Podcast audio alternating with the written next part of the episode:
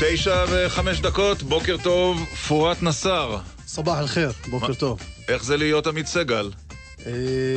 קצת קשה, אבל יכול להתמודד עם זה. מעולה. עמית סגל משוטט בערבות סין.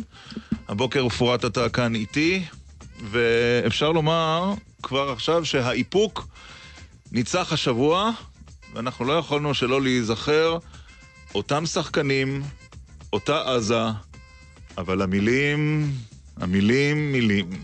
אנחנו צריכים פעולה, ופעולה שתסיר את האיום. יש רק פעולה אחת שתעשה את זה, וזה למוטט את שלטון החמאס בעזה. ציפי לבני וממשלת קדימה עצרו את צה"ל לפני השלמת המלאכה.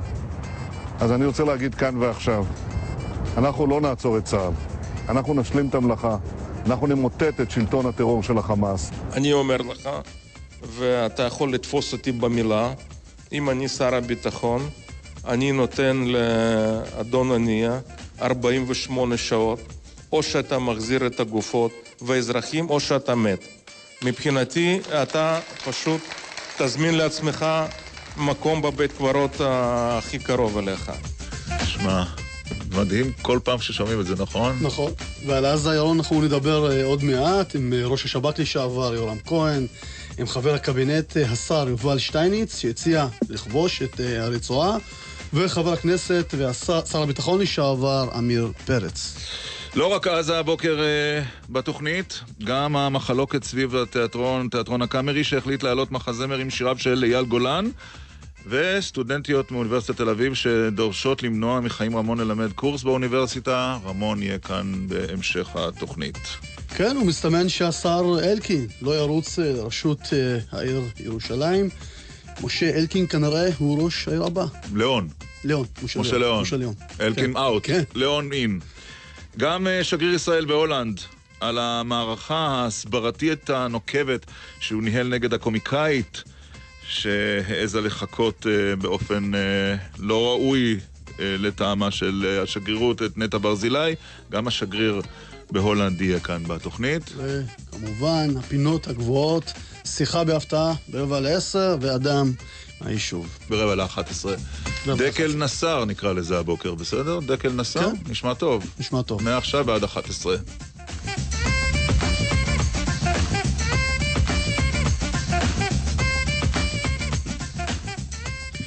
בוקר טוב ליורם כהן, ראש השב"כ לשעבר. בוקר טוב, דקל נסר ולמסינים. תודה רבה. האם באמת אנחנו בהפוגה לקראת הסבב הבא? אפשר להניח שזה יקרה. כלומר, אני חושב שזה לא יפתיע אף אחד, אבל גם לא צריך להיבהל מזה יותר מדי. אני חושב שצריך קודם כל לנתח בצורה יותר רציונלית, אם אפשר לקרוא לזה ככה, ופחות אמוציונלית את הימים האחרונים. בסך הכל מי שיזם את העימות האחרון זה החמאס. באירועים שהוא יזם בשבועות האחרונים, בהפגנות לכאורה העממיות שהוא יזם, שהן היו אלימות, כולל עם פעילות מעט לעט או של בודדים, אבל מאוכוונים על ידם לבצע טרור נגדנו. המטרה כמובן היא לא מטרה צבאית, המטרה שלהם זה לשבור את מבחינתם, את הסגר או את המצור שבו הם מצויים, לשפר את מרקם החיים, לפתוח את המעברים ואולי דברים אחרים שהם רוצים להשיג. והם בחרו בדרך כזאת מכיוון שנמצאים במצוקה אסטרטגית, גם מבחינה מדינית, בידוד, גם מבחינה כלכלית, גם מבחינת ביקורת אזרחית פנימית וגם אפילו מבחינה ביטחונית, מכיוון שנכסים לא מעטים שלהם, מערכת הביטחונית בראשם צה"ל, מצליחה להפיל או להקריס כמו מנהרות ודברים אחרים. אבל יש משהו... הלכו למהלך הזה, אני מסיים, הלכו למהלך הזה, המהלך הזה הלך דרך חימום הגדר, להפעיל לחץ על ישראל, אולי לחץ בינלאומי, אולי לשפר מאזן הרתעה, ואולי גם לחץ בינלאומי על ישראל. מכל הדברים האלה אני רק אעשה סיכום קצר, לפני שנדבר כמובן על החלטות אחרונות. אני חושב שהתוצאה היא כישלון, אני אסביר למה. כישלון למי? להם, בוודאי שלהם. יש להם 150 הרוגים, אלפי פצועים. לישראל 4 פצועים. קודם כל זה פגיעות בנפש, מבחינת נתונים. אתה מדבר גם על אירועי הגדר, אתה לא מדבר על 24 שעות האחרונות. אפשר לדבר גם על אירוע, תכף נדבר על 24 שעות האחרונות. אבל האירוע זה אירוע מתמשך, אולי מתגלגל, ואולי גם הגיע להסלמה, שאולי שני צדדים לא רצו, אבל הוא הגיע.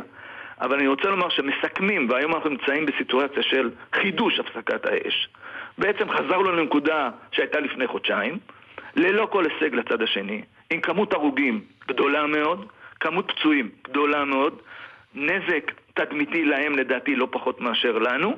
יש לנו נזקים אחרים, כמו השדות שנשרפו לנו, כמו 48 שעות האחרון של... כמו תחושת אי ביטחון של תושבי העוטף, נכון, הלילה שהם עברו, לילה לא קל. בהחלט, אי אפשר לבטל את זה, לא מבחינת ה... אני גם לא אוהב את המושגים כמו טפטופים ודברים, זה מדובר על ירי, על לחץ, על פחד, על חשש לפגיעה, על ילדים קטנים, על שבירת שקלת, כל הדברים האלה נכונים, אבל בתוצאה שהצד השני רצה להשיג, אל מול המחירים שהוא שילם, ואל מול הצד הישראלי, אני חושב שהצד הישראלי יצא שידו עליונה באופן משמעותי, גם אם יש כאלה שיכולים להגיד שהיינו יכולים להשיג את זה בצורה אחרת, באפקטיביות אחרת או בזמנים אחרים. אם היה יורם כהן בתפקיד, מה היה עושה? מה היה מייעץ לממשלה הנוכחית? מה הייתי מייעץ? קודם כל, אני הייתי אומר דבר ראשון שצריך להגיד לציבור, שאין לישראל כל אינטרס, להיכנס ולכבוש את רצועת עזה. קודם כל. בלי לפחד להגיד את זה. לא קשור כרגע למה קורה בצפון. אגב, לפני שאתה ממשיך, יורם כהן, היה שלב שבו זה נשקל בכלל, כי שמענו לפחות שני שרים שדיברו על זה. בתקופה שלך בתפקיד, כיבוש עזה נשקל באופן רציני בשלב כלשהו?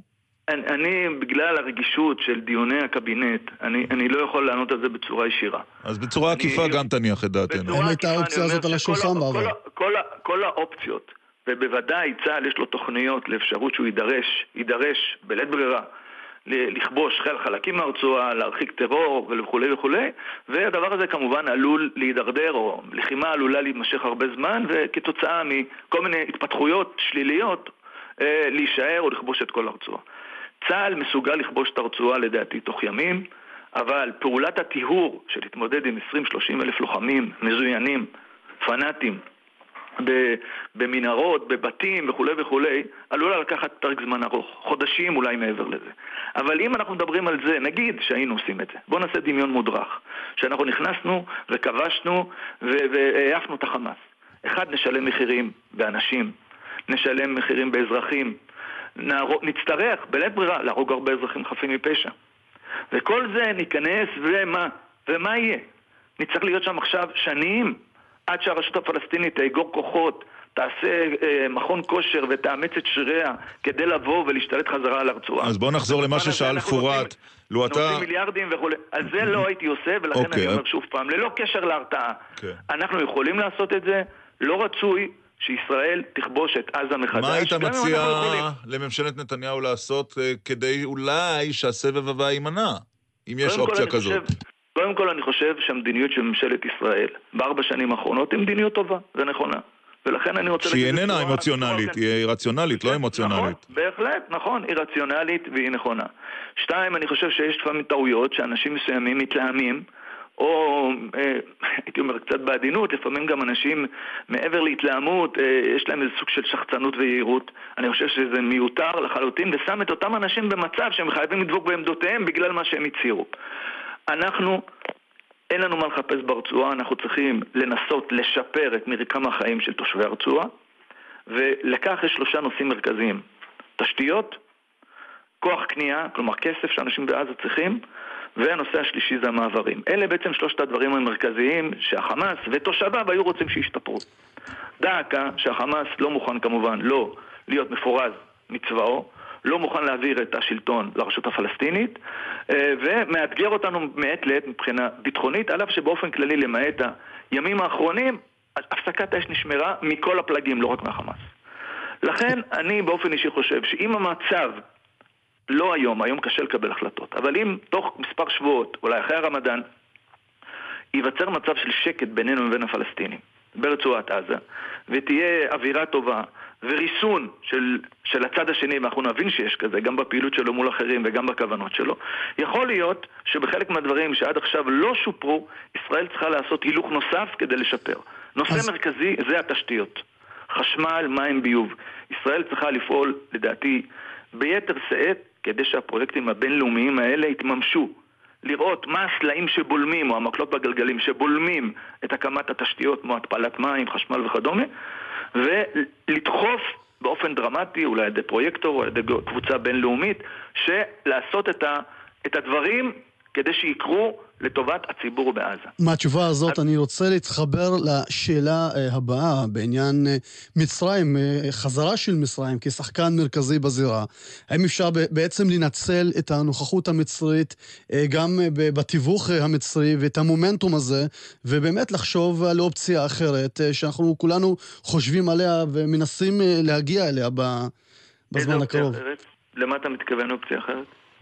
אתה אמרת בעצם שצריך לשקם את האוכלוסייה ולעזור לאוכלוסייה. וגם דיברת... אז אפשר כמובן להיעזר במצרים. אתה מדבר לשלב את מצרים בעניין הזה. דיברת בכנס הרצליה על פתרונות אזוריים ומחשבה מחוץ לקופסה. אז איזו מחשבה מחוץ לקופסה?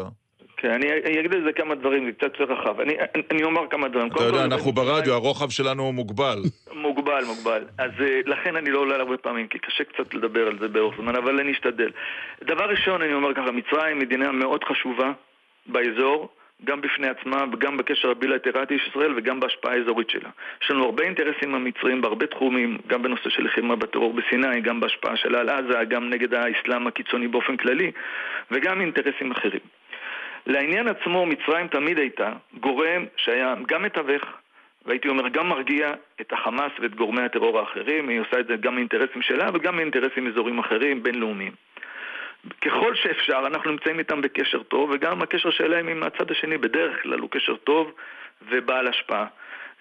לעתים יש אינטרסים מנוגדים, למשל נושא אחד מאוד דרמטי הוא מעבר רפיח. בעצם המצב שהפלסטינים והחמאס בראשם טוענים שעזה נצורה או גן חיות גדול, נובע מזה שהמעבר ברפיח נסגר על ידי המצרים ולא המעבר מולנו. ועכשיו הוא פתוח לרגל החג או לרגל האירועים. אבל אם המעבר יהיה פתוח בביקורת ביטחונית של המצרים, אז לישראל אין מניעה, להפך. ישראל מעוניינת שהפלסטינים אין להם דרך יציאה לעולם, מצרים לשאר העולם. ואם הדבר הזה לא יתרחש למשל, אני חושב שבנסיבות טובות יותר מהיום, באווירה טובה יותר מהיום, אולי בהבנות כאלה ואחרות, ניתן יהיה להוציא פלסטינים מרצועת עזה בשטלים ישירים, כלומר באוטובוסים, מרצועת עזה באופן ישיר לגשר חוסיין, כלומר מה שקראנו פעם גשר אלנבי ולירדן, ללא עצירה ביהודה ושומרון. לביקור אתה מתכוון? לאו דווקא לביקור. בן אדם יכול לצאת לעסקים, יכול לצאת ללימודים, יכול לצאת להתחתן, יכול לצאת כל מה שהוא רוצה בעולם הערבי או בעולם בכלל. אבל כרגע יש לו בעיה שאין לו עם... כלומר, ביטול הסגר במילים אחרות. אבל אנחנו עשינו את זה בעבר, גם עשינו את זה אחרי צוק איתן. עשינו את זה.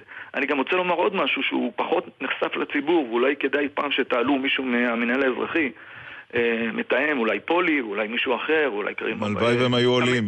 צהל לא מתירני ברעיונות עם אנשים שהם... לא, דווקא אני חושב שהתיאום, הפעולה, המנהל האזרחי זה גוף שמאוד חשוב. נכון, אבל פולי, האלוף מרדכי התראיין באלג'זירה הרבה יותר פעמים מאשר התראיין בתקשורת הישראלית. אוקיי, אני אדבר איתו, נסה להשפיע עליו היום. מצוין, בבקשה.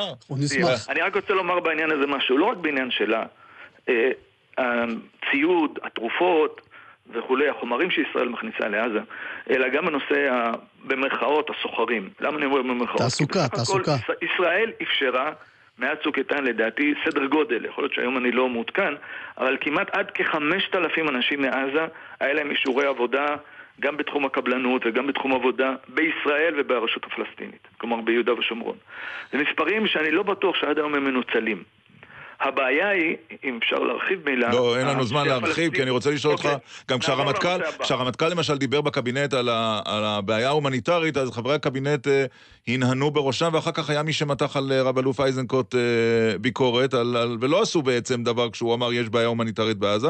מצד שני, אתה, שוב, בנאום שלך בכנס הרצליה, התנגדת לרעיון של השר ישראל כץ לבנות נמל. כן. אז אני אומר מה אני חושב אפשרי. נמל, אני חושב, יש פה בעיה ביטחונית.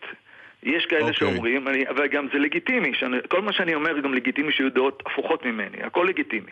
אני רק אומר שאני חושב, לא רק אני, אבל אני חושב שבניית אי מול רצועת עזה, מבחינה ביטחונית, הוא מהווה מכשול שאנחנו לא נוכל לעמוד בו. לא משנה איזה פקחים בינלאומיים יהיו, לא משנה איזה גורמים, לא נוכל לתת מענה ביטחוני שיגיעו אוניות וסחורות ויכנסו ויעשו לנו נשק שובר שוויון מעזה, לא מסוריה ולא מלבנון. לכן אני חושב שלא ראוי לעשות את זה. 2, אני חושב שאם ישראל נותנת במרכאות, כן, לחמאס אי כזה, ומה שלא נתנו לרשות הפלסטינית, שהם לכאורה בני ברית שלנו, הפתח, אז איפה אנחנו עומדים באיזונים? כלומר, א', אני רוצה עוד פעם לומר, אין עוני כזה שאנשים מתים מרעב בעזה. הבעיה הגדולה בעזה היא בעיה של תשתיות, ובעיה שנייה של כסף. אין לאנשים כסף לקנות, אוכל, ציוד וכו'. בשביל כסף הם צריכים לעבוד. בגלל שיש 45% אבטלה, ולזה אין כרגע מענה. אם אין פתרון בתוך עזה, ואין פתרון במעטפת של רצועת עזה, כמו שפעם היה מתחמי תעסוקה בשטלים וכדומה, ואנחנו לא מאפשרים מטעמי ביטחון, כל עוד אנחנו לא מאפשרים, לתושבי עזה לעבוד בישראל, כמו שיש 100,000 פלסטינים תושבי יהודה ושומרון שעבדו בישראל, בגלל המצב הביטחוני. אז הם גם נדפקים במרכאות, או לא מצליחים לצאת מהמעגל הזה של הכנסה, היעדר הכנסה. אני רוצה ברשותך לגעת, לפני שנסיים, יורם כהן, בעוד איזה שני נושאים, בסדר? זה רעיון של פרדו לעובדה. ראש המוסד לשעבר. הערב, שהוא טוען בשנת 2011 הייתה סוג של הוראה להכין לתקיפה באיראן.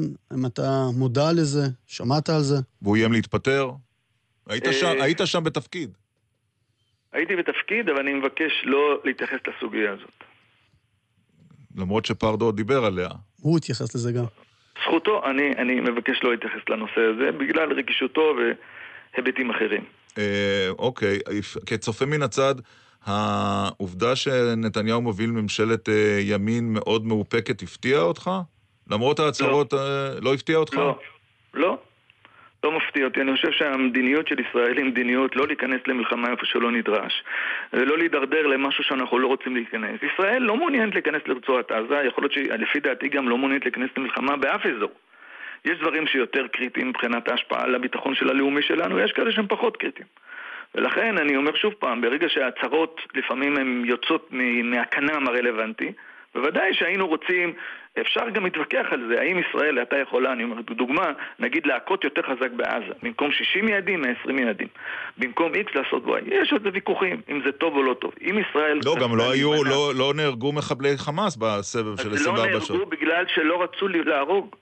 זה צריך להיות ברור לכולם. זה לא... יד אלוהים עזרה להם לא להיפגע. אם אנחנו יורים על מטרות, בלילה, שלפעמים אנחנו יודעים שהם אנשים, בכוונת מכוון לא להרוג אנשים. אבל נוצר כאן איזה פער קצת... אבל זה לא אומרים לציבור, לציבור אומרים אנחנו נקה כפי שלא הכינו בעבר, ואתה יודע, נוצר פה איזה פער בין הציפיות שלנו בציבור לבין מה שהממשלה אומרת ועושה. אז אתה שואל בן אדם שהוא איש מקצוע לשעבר, ואתה לא שואל פוליטיקאי. נכון. אתה לא שואל... פוליטיקאים יש להם אינטרסים אחרים. תכף נדבר איתם על זה. המדיניות הישראלית, בוודאי שיכולנו להרוג אתמול 200 אנשי חמאס. זה בעיה לעשות את זה. אבל אם היינו עושים את זה, ונותנים מכה קשה, והיינו הורגים 200 איש, והיו רואים עליהם עכשיו 1,000 רקטות, והיינו מגיבים, אז אנחנו נכנסים למלחמה שאנחנו לא רוצים. אז אנחנו מרסנים את עצמנו. יש לנו ריסון כוח, החלטה איפה אנחנו פועלים. אני לא עכשיו נכנס למילים בנחישות, בעוצמה רבה מאוד. זה כל מי ששם את המשפטים האלה צריך להסביר למה הוא התכוון. אבל הסבב הבא הוא עניין של זמן פתחת ואמרת. מה? אני חושב שוב פעם. האם ההרתעה שלנו הפעם הזאת היא השיגה את מטרתה? היום אין בן אדם שיכול לתת לך תשובה. מי יכול לתת לך תשובה? הזמן. אם מתברר, כמו אחרי צוק איתן, שגמרנו לכאורה בחמוץ מתוק, אבל 4 שנים היה לנו שקט, סימן שההרתעה עבדה. והזמן גם... אם מתברר שהאירוע, התגובה של צהל או המכות של צהל ב-48 שעות האחרונות היו כאלה שלא נראה ירי, רקטי ודברים אחרים, עפיפונים מאש וכל הדברים האלה, כלומר דברים מזומים או באישור או בקריצה של החמאס לאחרים. אם נראה שזה לא קורה ולא מאתגרים את כוחותינו בגדר ולא ולא ולא, סימן שההרתעה עבדה. אם נראה שתוך יומיים דברים אחרים קורים, סימן שההרתעה שלנו או המכה שלנו לא הייתה מספיק חזקה. אני מניח שהצד השני יודע שהכוח של צה"ל הוא עצום, והוא לא מפעיל את כל עצמתו מולם. הם יודעים את זה, ברור. אוקיי. אנחנו כל הזמן שומעים על חיסול מנהרות, אבל כנראה שהתושבים בעזה עדיין, התושבים בדרום, בעוטף עזה, עדיין לא רגועים מהעניין הזה. זה שהם לא רגועים, אני חושב שזה לגיטימי. אם אני הייתי גר שם, אתה היית גר שם, היית חושב אותו דבר. 2, צה"ל מעולם לא אמר, דעתי כרגע לא מסוגל לומר, שהוא גילה את כל המנהרות, ודבר שלישי, המכשול, שהוא בימים אלה נמצא בעיצומו של בניית המכשול, לא השלים את את הפרויקט הזה. ברגע שהפרויקט הזה יושלם, וצריך לגנזק קצת זמן, ברגע שהפרויקט יושלם, המצב הביטחוני של התושבי עוטף עזה, כתוצאה מאיום המנהרות, יהיה להן ארוך הרבה הרבה יותר טוב. לפני שניפרד, הסתכלתי בלוח השנה ליתר ביטחון, לראות מתי סיימת את התפקיד. לפני שנתיים. ספרתי 3 שנים צינון. לא, שנתיים. שלום, הבחירות ב-2019, עוד שנה, אם אני יודע של 2 ועוד 1 זה 3, אני מקווה שזה משהו שהוא נכון, הצינון מסתיים בעוד שנה, ואז אתה יכול לומר שאתה בדרך לחיים ציבוריים מסוג אחר? לא. אתה יכול לומר שאתה לא בדרך? אני יכול להגיד שלא החלטתי, אבל זה תהיה החלטה מאוד קשה, אבל אני לא בדרך, במובן של האם אני בדרך, וזה לא. טוב, אנחנו נמשיך לשאול ולהתעניין, כתמיד היה מעניין לשוחח איתך.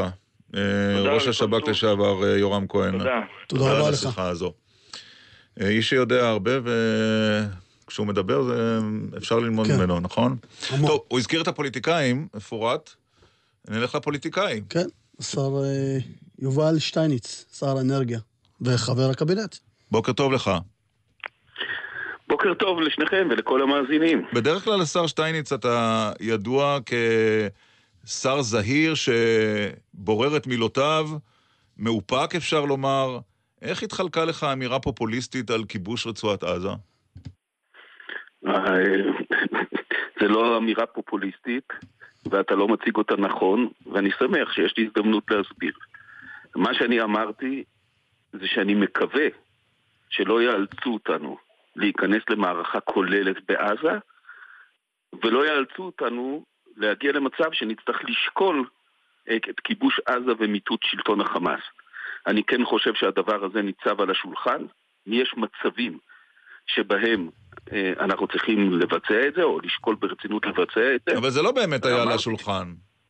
אבל אמרתי, קיוויתי, שהעניינים לא יידרדרו, כדי שלא נגיע למצב שנצטרך שזה יידרדר למערכה כבדה, ונצטרך לשקול את האופציה הזאת שאנחנו לא מעוניינים בה. אז אתה יודע, צריך טיפה עדינות לשאלה איך מציגים את הדברים. כן, אבל זה לא תרם אולי לשיח בציפייה שממשלת ישראל הנוכחית תגיב באופן פחות מאופק מכפי שהגיבה בסופו של דבר. אתה יודע, הציפיות בין הדברים לבין המס, הפער היה מאוד גדול. אני לא חושב שממשלה צריכה רק להתבונן בציפיות התקשורת או האזרחים. ממשלה יודעת דברים נוספים. ממשלה לוקחת בחשבון תמונה כוללת ואינטרסים נוספים, ולכן היא לא בהכרח צריכה כל פעם לשאול מה דעת הקהל ולהגיב בהתאם. אני חושב שהמשבר הזה או הסבב הלימות הזה מול עזה נוהל בצורה רצינית וטובה, על ידי הדרג המדיני והביטחוני. השר שטייניץ, כשהייתם באופוזיציה, בנימין נתניהו, ראש הממשלה, בזמנו ראש האופוזיציה, אנחנו מדברים על עופרת יצוקה, הוא מתח ביקורת חריפה על ההתנהלות של הממשלה דאז. בצדק. עופרת יצוקה הייתה הזדמנות, החמאס עוד לא היה כל כך חזק בעזה, כוח ההתנגדות שלו ויכולת הלחימה שלו. לא, אני לא חושב שפורט התכוון לחזרה בשנים אחורה. אני חושב שהכוונה הייתה שלא היה, לא אתם הייתם באופוזיציה, והיום הייתה ממשלה נגיד בראשות יצחק הרצוג, את ציפי לבני, עם רוטציה, בלי רוטציה, לא הייתם עושים להם שום הנחות. אני מבין לאיפה אתם חותרים, אבל אני מנסה לענות לעניין דווקא, כי הזכרתם את עופרת יצוקה. ואני עד היום משוכנע שבעופרת יצוקה החמצנו הזדמנות למוטט את שלטון החמאס בעזה ואת מערך הטרור שם, לפני שהוא הגיע לרמות ולממדים וליכולת הלחימה והטרור וגם הלחימה מול כוחות צה"ל שיש לו היום. ולכן העובדה שבעופרת יצוקה, שגם היינו כבר קרובים 2 קילומטר למרכז עזה, החמצנו הזדמנות, לא סותרת את העובדה שהיום המצב עם השנים נהיה מורכב הרבה יותר. וכמה טוב שמימין לממשלה אין שום נתניהו. אני... מזל גדול, נכון? לא הייתה מפלגה ימנית מחוץ לממשלה, זה לא היה עובר בשקט. אנחנו מקבלים גב מהאופוזיציה, לא? אם אתה רוצה לראיין אותי בעניינים של פוליטיקה וימין ושמאל, אז אין לי הרבה מה לתרום, כי אתה הרבה יותר טוב ממני. לא, אבל בעניין הזה של נשימה, לנשום לרווחה אתה דווקא טוב. כן, אם אתה רוצה לראיין אותי לגופו של עניין, כן. אני חושב שאנחנו לוקחים בחשבון גם את העובדה שהאתגר העיקרי כרגע לביטחון הלאומי שלנו זה הניסיונות של איראן להתבסס בסוריה עם טילים, עם נונמם, עם רקטות, עם משמרות מהפכה. את זה אנחנו נחושים כן. למנוע, ויש גם סדרי עדיפויות. השר שטייניץ, מה הפתרון? מה האופציה? אנחנו גם שאלנו את יורם כהן לפניך על עניין של מצרים, כמתווך והחזרה של מצרים. אולי אפשר לנצל את המומנטום הזה באמת של הנוכחות המצרית והתיווך המצרי ולחשוב על פתרון.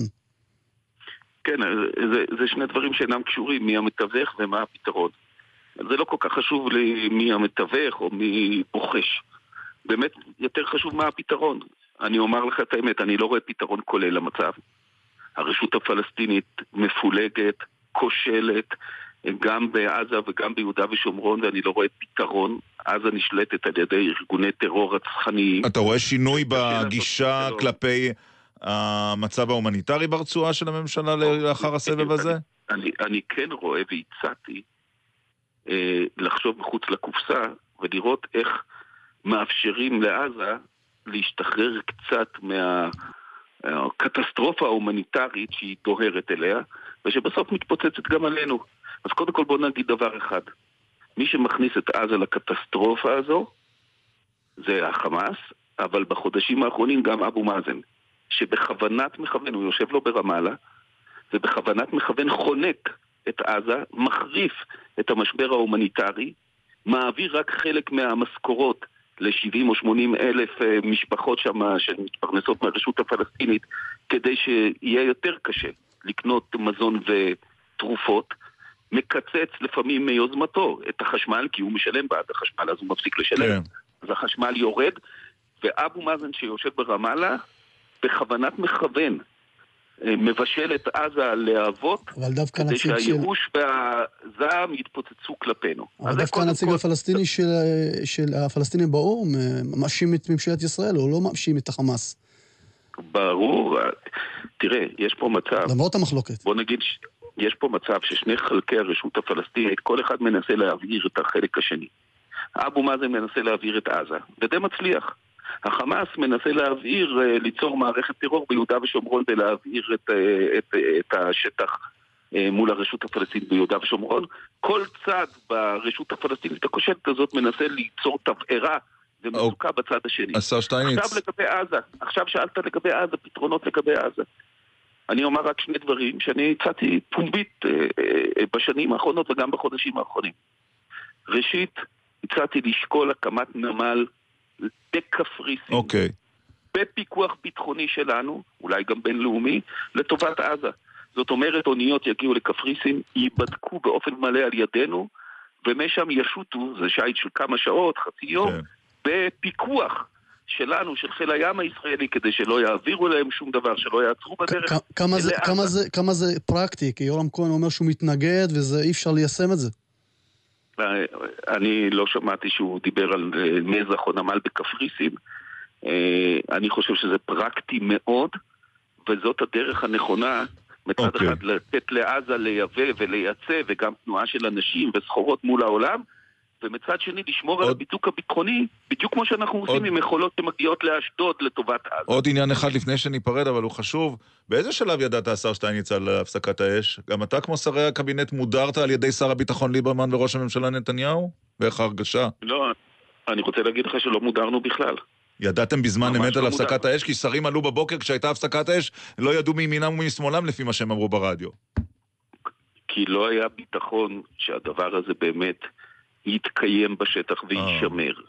אבל אנחנו הותקנו, אני לפחות הותקנתי, אבל אני מניח שגם שרי קבינט אחרים, על ידי המזכיר הצבאי בהתפתחויות השונות, ואני חושב שזה היה בהחלט סביר שישיבת הקבינט עם כל העדכונים תהיה אחרי שהכל נגמר.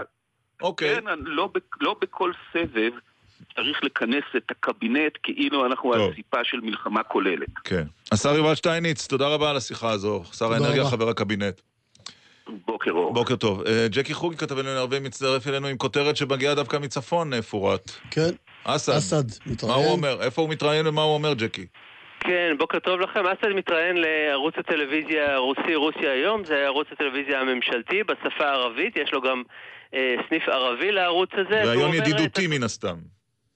רעיון ידידותי כן, אבל הוא נוהג להתראיין רבות לערוצי טלוויזיה בינלאומיים, זה לא דבר חריג מבחינתו. מה הכותרות? אם כי נכון, כשהוא מתראיין לרוסיה היום זה כמובן סוג של אירוח בבית, אז הוא אומר את הדברים האלה, א' בהקשר של התקיפות הישראליות בתקופה האחרונה על סוריה, הוא אומר אף איראני לא נהרג, נהרגו אמנם סורים, אבל אף לא איראני אחד. אגב, זה סותר טענות של האיראנים עצמם, שישראל הרגה להם אנשים משלהם. הוא אומר עוד משהו בהקשר הזה, אין שום כוחות איראנים ולא היו באף זמן שהוא על אדמתה של סוריה, אלא רק קצינים שעוזרים לצבא הסורי, יועצים איראנים.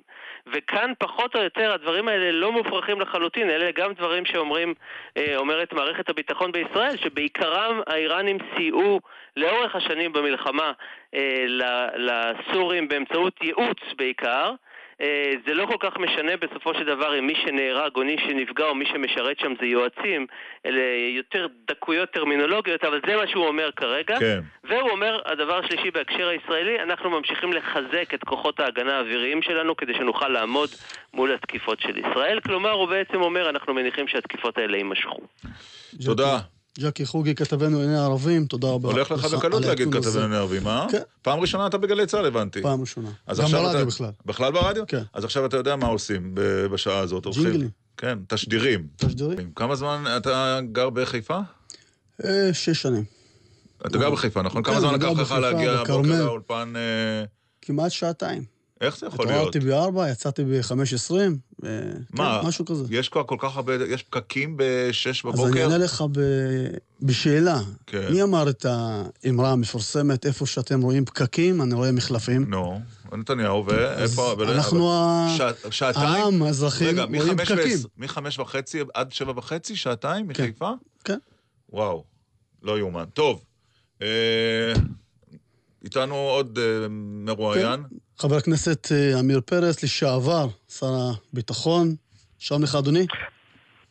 שלום לך, פואד נסר, שלום לך, יורם דקל. וברכה. בוקר טוב לכם, אני רוצה לשבח אתכם על הרעיון המשובח שעשיתם עם יורם כהן. לא שומעים משהו בקו שלך משובש, אתה יכול לשבח אותנו שוב? אני אומר, אני משבח אתכם על הרעיון המשובח שהיה עם יורם כהן. אוקיי, תודה רבה. אדוני, איך היית נוהג היום? היית שר הביטחון? בלי ספק צריך לחלק את הסוגיה לשאלה של איך אנחנו מסכמים את האירוע שהיה ומה אנחנו צריכים לעשות באופן מיידי, ושאלה אסטרטגית מה עושים כדי לשנות את המצב. הסייפה יותר מעניין אותנו מהרישה, כי אתה יודע, ניתוח לאחור הוא מעניין וחשוב, אבל הפנים לעתיד מעניינים יותר. לא, יש דבר אחד שחייבים להסיק ממה שקרה באירועים של הימים האחרונים. הדבר המרכזי מבחינתנו הוא להבין שהמודל שפיתחנו בעוטף עזה, שבו אזרחים יכולים לקיים חיי שגרה גם בעת עימות, הוא מודל שחייבים להעתיק אותו לצפון. אני מניח שפואד נסר מכיר שם את ההתלבטויות ואת הדרישות הגדולות של תושבי הצפון, להיות ערוכים באותה מידה למקרה שתהיה הסלמה. אבל אין ספק שאתה צודק ב100%. מה שחשוב זה איך משנים את המצב ברצועת עזה, ומה האסטרטגיה של מדינת ישראל. לצערי הרב, אני אינני מזהה אסטרטגיה. אני אינני מזהה מצב שבו הממשלה קיבלה החלטה, האם היא רוצה למוטט את שלטון החמאס, כפי שמצהירים שרים מסוימים, או רוצה להגיע להסדרה שכוללת את החמאס כצד בעניין, באמצעות מתווכים אם זה נוח למישהו. עכשיו, יש... אבל השאלה היא, חבר הכנסת פרץ, האם הסבב הבא הוא רק עניין של זמן, שנה, שנתיים, 3 או 4 שנים, או שיש איזושהי דרך למנוע את זה, ואם כן, מה הממשלה צריכה לעשות? תראה, אני לא חושב שהייתי מכנה את האירועים האחרונים... כסבב, אני חושב שהייתה פה... תושבי העוטף יחלקו עליך אולי, למרות שאתה תושב שדרות. אני תושב העוטף ויודע להגדיר בדיוק מה זה סבב. אוקיי. ולכן אני בא ואומר שהמשבר שהיה בימים האחרונים הוא מבחינת איתות חשוב ביותר, לקראת האפשרות שאנחנו ניכנס להסלמה נוסח צוק איתן ומערכה שלמה. ולכן אני מבחין בין מערכה לבין אירוע שהוא אירוע שכולם יכלו לצפות אותו. סיר נחץ שנוצר ברצועת עזה היה ברור שהוא הולך להתפוצץ בדרך כזו או אחרת, והניסיונות של החמאס להפלוף את כל הלחץ ואת כל הזעם שקיים ברצועת עזה דרך הפעולות האזרחיות לא סלחו, ולכן הוא אפשר לג'יהאד האסלאמי בקריצת עין להתחיל את אותו סבל. כן, אבל אמיר פרץ, חבר הכנסת אמיר פרץ, מה צריך לעשות? הרי בסוף המדיניות של הממשלה הנוכחית נשענת על כיפת ברזל שרשומה על השם שלך. אנחנו מחפשים פתרונות, גם המאזינים. אני חושב שראש הממשלה צריך לקרוא באופן פומבי, בלי לחשוב, לוועידה בינלאומית שתכלול גם את המדינות הערביות המוסלמיות המתונות, שתכלול גם את הקהילה האירופית, ודאי את ארצות הברית, ולהניח תוכנית על השולחן, שיקום תמורת פירוז. שיקום עזה תמורת פירוז הרקטות. עכשיו מי שאומר אין סיכוי שהחמאס יקבלו זאת לעולם, אני לא חושב שהוא מעריך נכון את המצב ואת החולשה שהחמאס נמצא בו בתקופה הזאת. כך אמרו לגבי הדרישה לפירוז הנשק הכימי של אסד בעת ההיא, ובסופו של דבר, בפעולה מדינית נכונה, השגנו את פירוז הנשק הכימי של אסד, ולכן הנוסחה של פירוז הרצועה מרקטות, פירוז הרצועה מההתעצמות של החמאס, אל מול שיקום רחב גדול באמצעות גורמים בינלאומיים. השאלה אם זה לא... השאלה אם זה לא תקוות שווא, חבר הכנסת פרץ. פירוז זה משהו שהחמאס קשה מאוד באמת לראות אותו מוכן תמורת משהו, כי זה לא אותו חמאס. זה נכון, אבל יש לו רווח מאוד גדול. הוא מקבל הכרה בינלאומית. הוא משיג הישג מאוד מאוד משמעותי בשל המעמד שלו. כי המצב שלו היום הוא מאוד מאוד קשה, ואני מניח שלא יוחק הזמן שגם האוכלוסייה עצמה תתחיל להתקומם, כי גם אוכלוסייה כזו שנמצאת תחת שלטון של פחד, יש לה איזה גבולות שיכולה לספוג, כאשר מגיעים לרמות אבטלה של מעל 40% ולמצוקה כלכלית כל כך קשה. עכשיו, אתה יכול לומר לי שהתוכנית הזאת היא לא ריאלית, אבל צריך להניח תוכנית. אתה אומר את זה בעצמך, אני לא צריך לומר לך. לא, אני אומר לך שהיא ריאלית. אם באמת מישהו ייקח אותה ברצינות, אם באמת זה תהיה פעולה מקיפה, רחבה, שמביאה לשולחן הדיונים את כל הגורמים, כולל את רוסיה. והממשלה הזאת לוקחת את זה ברצינות? אני מניח שלא. הבעיה של הממשלה אין אסטרטגיה. יש לה טקטיקה, זה בסדר, אני חושב שצריך לברך את ראש הממשלה ושר הביטחון על ההתנהלות המאוד מידתית שלהם, על זה שהם לא נגררים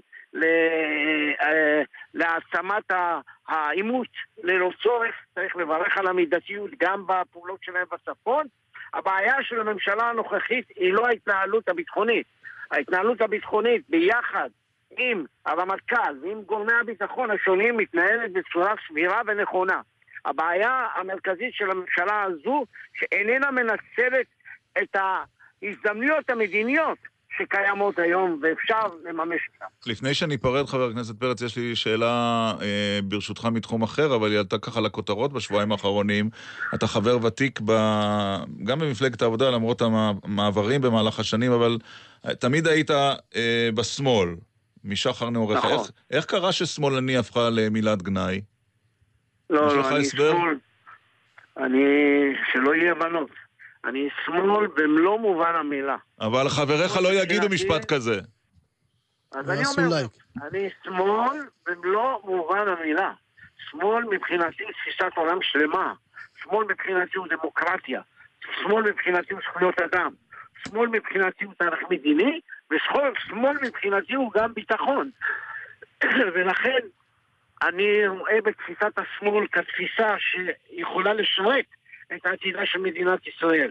אני לא חושב שיש מישהו אחר שיכול להציג שילוב בין צדק חברתי ושלום יותר מאשר מחנה השמאל בישראל. ואנחנו צריכים להתמודד. אני מניח אבל שהמילה השמאל לא תופיע, נכון? תופיע או לא תופיע, זו השאלה. ובקמפיין בבחירות ב-2019. לדעתי לא. לא? אני אעשה הכל שהיא תופיע. אם היא לא תופיע, כל מי שעובר ברחוב יראה את המילה חקוקה. נראה לי שאביגדור לא אוהב את זה.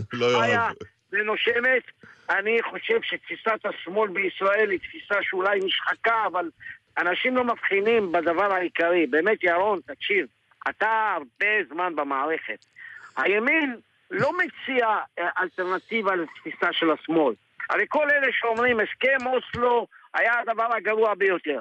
נו, אני שואל את ממשלת ישראל, למה אתם לא מבטלים את הסכם אוסלו? כי אתם יודעים, עוד משפט, כי אתם יודעים שבגלל הסכם אוסלו יש תיאום ביטחוני, ובגלל הסכם אוסלו אנחנו במצב ביטחוני הרבה יותר טוב ביהודה ושומרון. יש לנו עוד על מה לדבר, חבר כנסת פרץ. לא הזכרנו בכלל את התוכנית שיזם חבר כנסת איתן כבל ממפלגתך, ואפשר לדבר, אבל בוא נסכם שתתראיין אצלנו בעתיד עוד ונדבר על עוד סוגיות, בסדר? אבל ירון, משפט אחרון נאמר לך, אנחנו צריכים כן את הוויכוח תוך הערכה הדדית. אני לא אסכים בשום פנים באופן שהוויכוח יהיה סביב מי שיש לו תפיסת עולם כזאת ושונה, יהפוך למישהו שהוא בגדר של בוגד או הגדרות האלה. אסור בשום פנים ואופן לאפשר לשיח המתלהם הזה. אנחנו חייבים לסיים, חבר הכנסת אמיר פרץ. תודה רבה לך, חבר הכנסת פרץ. יום טוב. באיחור קל אנחנו, אתה מכיר את הפינה? כן. שיחה בהפתעה. אתה יודע מי יהיה עכשיו? לא. אנחנו ננסה. בבקשה. שלום. שלום, בוקר טוב. קודם כל, שלום לך. כן. שלום לי, כן. אתה מזהה משהו? לא. נו, אז בוא נתחיל. תחום האומנות? לא, לא כל כך. למרות שלפעמים אני חושבת שמה שאני עושה זה מצריך סוג של אומנות. עיתונאית? לא. אבל דומה. דומה? כלומר, את כותבת? סופרת? לא. סופרת? גם לא. גם לא. דומה לעיתונאות? אני עוסקת במילים, אבל לא מהצד של כתיבה. ולא שירה. כי שירה זה אומנות. וואה, מילים, וואו. לא תסריטאית. תסריטאית, לא, זה מישהו שאנחנו צריכים להכיר. אני לא מכיר. קראתי באומנות שזה השאלה, שלפעמים כשצריך למצוא מילים יצירתיות, זה סוג של אומנות, אבל זה לא אומנות במובן הקלאסי. הראיינו אותך פעם? כן, בטח. בטח? אז אתה צריך לדעת, אני לא הייתי בכיסא, על הכיסא הזה, את מוכרחה לתת לנו רמז. דיברתי פעם או שתיים. רגע, דוברת המשטרה? אכן, כן, בוקר טוב. כל הכבוד לך. אז מילים, לא, כי ראיינו ומילים ולא... לא, ואז היא אמרה, גם אני ראיינתי אותה. אז ניצב משנה מרב לפידות, שלום, שיחה בהפתעה. זה היה קשה, כי... זה גם תקופה קשה שעוברת על המשטרה. וגם על ענות דוברת. כן. איך זה להיות תחת העין הציבורית ומתקפות של מימין, שמאל, כלי תקשורת, עיתונאים ומי לא?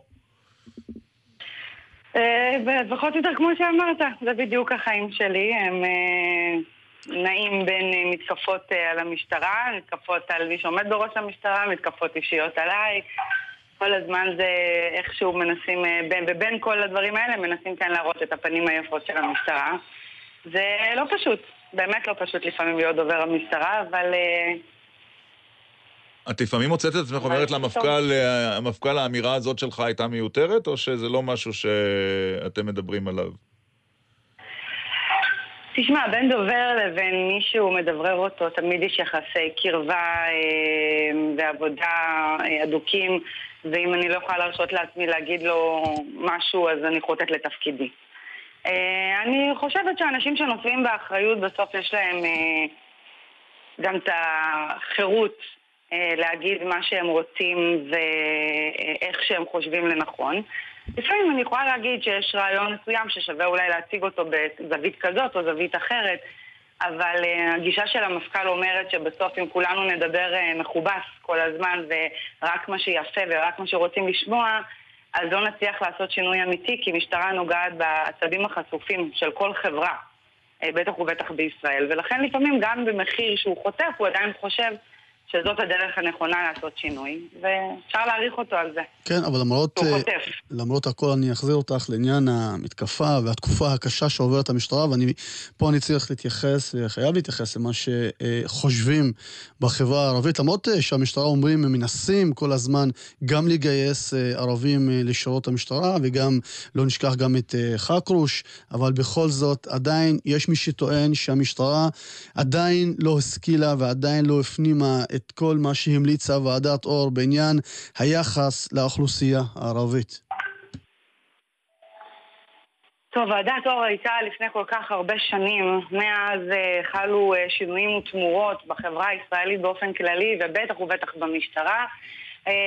תראה, תהליכים של עשרות שנים לא משתנים בשנתיים, של הקמת המנהלת ושל עבודה מאוד אינטנסיבית. אתה שואל אותי אם הכיוון חיובי, בעיניי, כמי שחיה את זה מתוך המערכת, אני חושבת שהכיוון הרבה יותר טוב וחיובי, הוא כיוון מצוין.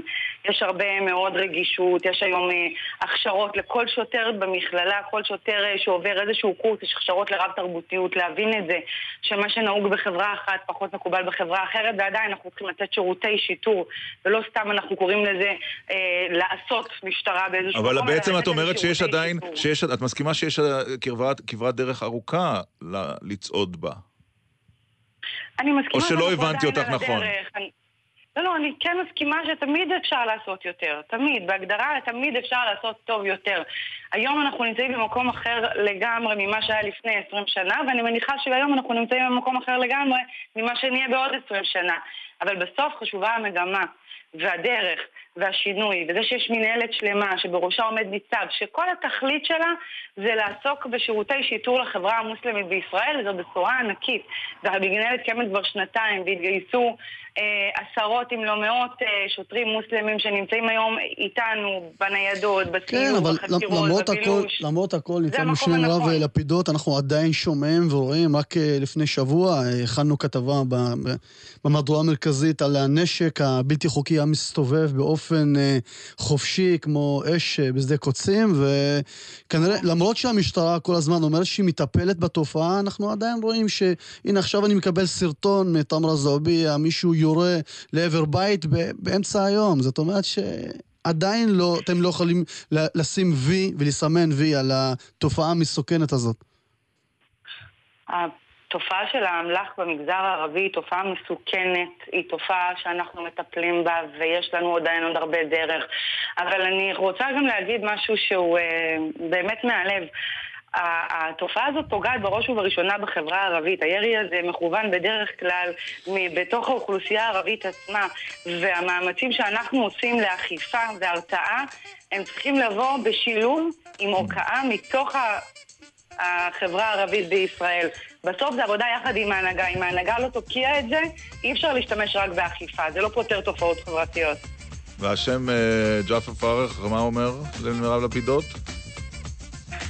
שעדיין יש חקירת מח"ש, השוטר שחשוד בנושא הזה כרגע נמצא בחופשה כפויה, כי אנחנו חושבים שעד שיתברר העניין אנחנו רוצים לוודא שאנחנו נמצאים בצד הנכון של המתרס. לעזוק מישהו עצור פצוע בתוך בית חולים, זה חוקי? זה אתי בכלל? זה חוקי, זה על פי הנוהל, כאשר עצור, מישהו שנמצא תחת מעצר, לא נמצא בתוך מתקן משטרתי, הוא צריך להיות אזוק. תודה רבה, מרב לפידות. נמשיך בשעה הבאה, דקל פורת נסר. 4 דקות פורת נסר, במקום עמית סגל. עד עכשיו עבר בשלום, נכון? קליל. קליל, נהדר. לעתים רחוקות, אתה יודע, קורה שהשיחה בהפתעה אנחנו מרגישים שלא מיצינו אותה. והיום זה קרה. נכון. אז החלטנו בעצה משותפת בזמן החדשות. להמשיך עם זה. עם מרב לפידות, ניצב משנה מרב לפידות, ידענו עדיין על הקו. שוב שלום. מחמאה גדולה לי, שלום רב. חזרה. לא הספקתי לשאול אותך על המהומה התקשורתית האחרונה סביב המפכ"ל, והתדרוכים, הטענות של ניצב, המתח סביב ניצב יורם הלוי. היו עיתונאים ששמעו את המפכ"ל מתדרך נגדו, ואחר כך לקרוא לזה רכילות, יש פה בעיה, לא? כיוון שאני נפגשת עם המפכ"ל ב-99% מהשיחות שלו עם עיתונאים, ובאחוז הנוסף זה כשאני מסיבה כזאת או אחרת לא יכולה, יש דובר אחר שנמצא איתו, אז אני יכולה להגיד לך ברמת ודאות מאוד גבוהה, שהמפכ"ל לא מרחל, לא אומר, וזה שעמית סגל אומר את זה, אתה יודע, זה גם כן אומר משהו, אני לא יודעת מה בדיוק, אבל אתה מבין שגם אם המפכ"ל היה אומר משהו לאיזושהי עיתונאי בשיחת רקע, עיתונאים בדרך כלל שומרים על מקורותיהם. קשה לי להאמין שכל עיתונאי שהיה אי פעם אצל המפכ"ל בשיחת רקע, הדבר הראשון שהוא עשה זה ללכת לתת את המידע הזה לעיתונאי אחר. אתה מבין שהתרחיש הזה נשמע לא מציאותי. איך זה נולד? אז אני לא יודעת מאיפה עמית מביא את הדברים, אבל צריך לשאול אותו. אתה יודע, אתה שבת לו כל יום, תשאל אותו. כן, בשבוע הבא. איך זה נולד לכל המתיחות הזו לפיכך? בעינייך כדוברת המשטרה, איך היא נולדה?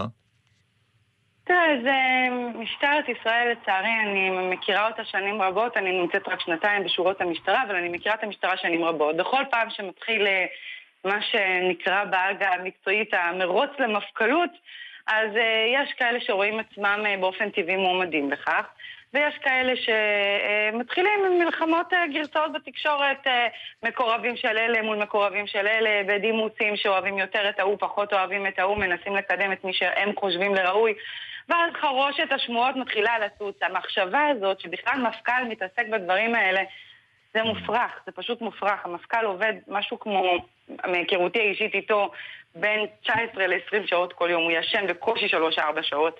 הוא נמצא כל יום עד אמצע הלילה במשרד, בדרכים, בשטח.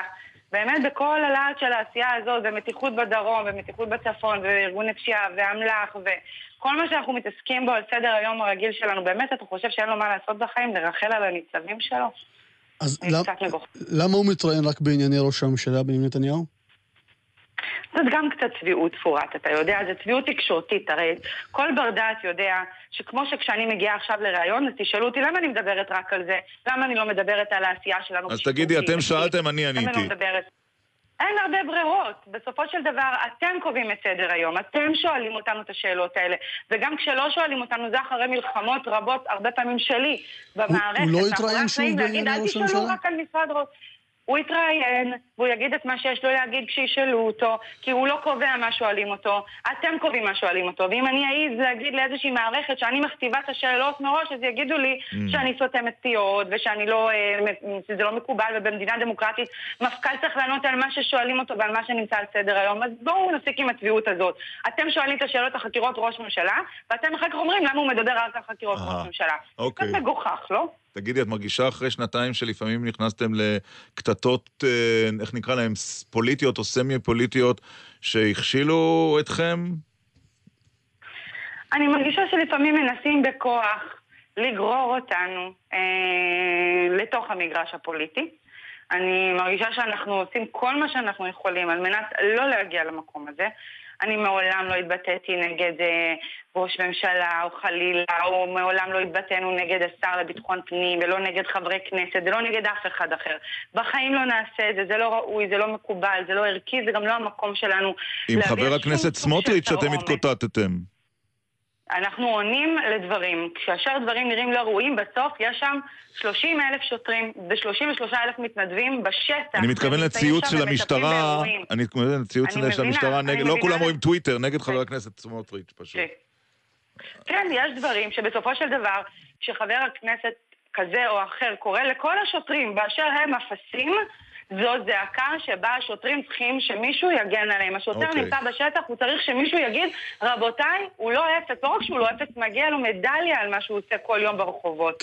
בטח ובטח שלא מגיע לו שנבחר ציבור יגיד עליו כזה דבר. ניצב משנה לפידות, האם זה יעבור בקלות שכתב ערבי יסקר את ענייני המשטרה? למה לא? מה זה משנה אם הוא ערבי או לא ערבי? לא הבנתי את השאלה. אוקיי, גם זו תשובה. לא, בסדר.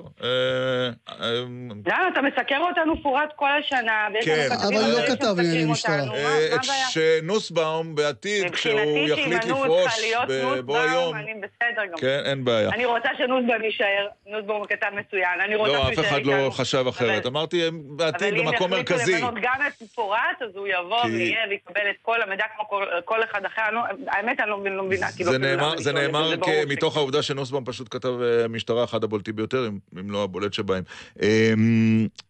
עד כשהמפכ"ל מסיים את התפקידך, או שאתה רוצה להמשיך במשטרה? לכשיסיים, מתי שיסיים? אני לא יודעת, כי את הובאת על ידו. אני עובדתי על ידו, אבל היו ראיין הרבה מאוד מועמדים לתפקיד הזה, ולא רק אותי, והוא בחר בסוף בי, ואני לא הכרתי אותו לפני כן. ותפקיד דוברת המשטרה הוא תפקיד מאוד שוחק, וכבר אחרי שנתיים אני באתי ואמרתי לו שיכול להיות שאני לא ארצה בכלל להמשיך, אפילו לא לשנה שלישית, כי היה לי מאוד עמוס, באמת, יש לי מעט מאוד זמן לחיים אישיים אם בכלל, והוא ביקש ממני שאני אמשיך איתו שנה שלישית, ואני אמשיך איתו שנה שלישית. לגבי ההמשך, אני מסופקת אם אני יכולה לעבור את שנה הרביעית בתפקיד הזה, זה עמוס מדי, קשה מדי. נצא בשני לפידות, האם את מרוצה מהמדיניות הזאת שמפקדי תחנה לא מתראיינים, אם זה בזירת רצח, או... אני לפחות מרגיש את זה במחוז, בצפון, גם במחוז חוב וגם במחוז צפון, שהמדיניות הזאת של מי שהיה בשב"כ מנחיל אותה גם על הגוף הזה שנקרא משטרה. אני חושבת שהמציאות בה הוכיחה את זה, והאמירות האלה על השב"כ היו מקומם אולי בתחילת תפקידו, כל מי שעובד בתחום הזה, וגם אתה יודע שאין לזה שחר, מפקדי תחנות מתראיינים. אבל פחות מפקדי תחנות מתראיינים. זה בחירה שלהם דרך אגב, זה מי שרוצה או לא רוצה. אנחנו מבינים שזו הנחיה של דוברים. זה הנחיה של הדוברים, מי שבסופו של... אני אתן לך דוגמה, אני מגיע לזירת רצח, חס וחלילה רצח, מי שמדבר זה הדובר, לא מפקד התחנה. לא, בואו נעשה סדר. אני חייבת להסביר את זה.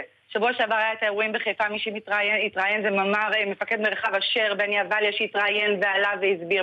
בכל רצח שקורה, מגיעים כל התקשורת ביחד עם הניידת הראשונה לזירה. מפקד התחנה צריך קודם כל לטפל בזירת רצח. כשנגמר טיפול בזירה, המפקד מתראיין. עד אז, אתם התקשורת רוצים מענה כאן ועכשיו. בינתיים הדובר נותן את המענה הראשוני, כדי שיהיה לכם מידע ראשוני. ניצב משנה מרב לפידות. המפכ"ל מוזמן גם להתראיין בדקל סגל, למרות שאני לא בטוח שהוא כל כך ירצה, אבל מכיוון שאת אומרת שהוא מוכן להסביר את דעותיו ועמדותיו ומדיניותו בנושאים רבים ושונים, אנחנו כמובן נשמח. אני לא בטוח שאתם תשמחו, אבל אנחנו מציעים בכל מקרה. תודה רבה, ניצב משנה מרב לפידות, דוברת המשטרה, היום בשיחה בהפתעה. תודה לכם. לא עברנו בכלל לציוצים, אתה פעיל בטוויטר?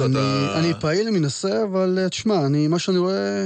אתם עשיתם אקט חיובי היום, יש הרבה מברכים. על הצעד הזה, כן, הרבה אנשים אומרים, כיף לשמוע דובר ערבית שהוא מגיש את התוכנית הזאת.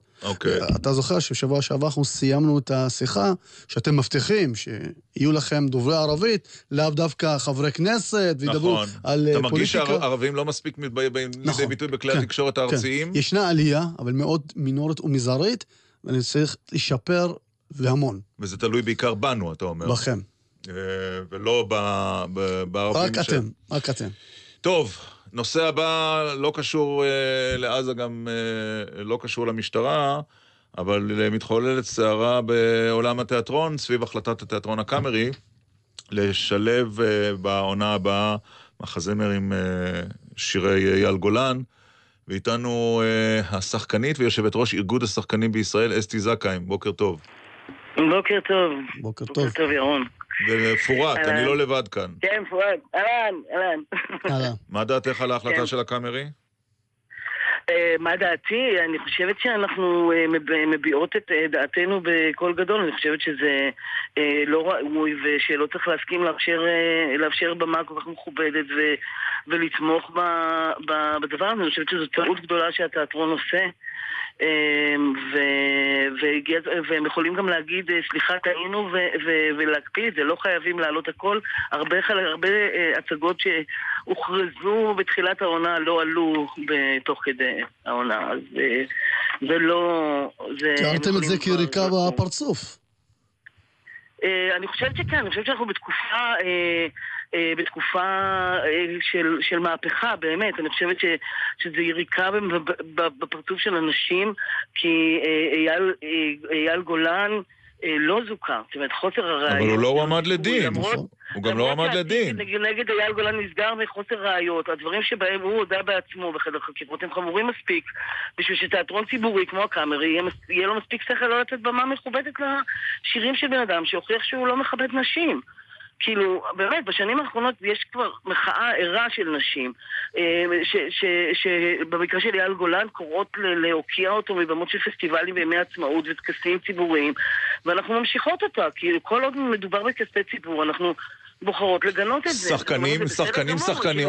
זה לא שהוא מסכן מקופח, הוא מופיע בכל במה אפשרית ובשוק הפרטי, ויש לזה מקום, אתה יודע, זה תיאטרון ציבורי, לא תיאטרון מסחרי, והנטייה של התיאטרון בשנים האחרונות למופעים גרנדיוזים ולערבי שירה כאלה ואחרים, ומחזות זמר על בסיס של שירים, זה איזושהי, בעיניי, חינוך לא נכון לתיאטרון. אנחנו רצינו לשוחח עם מנכ"ל תיאטרון הקאמרי, רן גואטה, אבל המנכ"ל לא רצה לדבר איתנו הבוקר לצערנו, וגם לא מישהו אחר מתיאטרון הקאמרי, שזה מאוד מצער שהם לא מוכנים להגן עליהם מודעותיהם כאן בשידור, ולכן גם בעיניי זה מאוד מצער.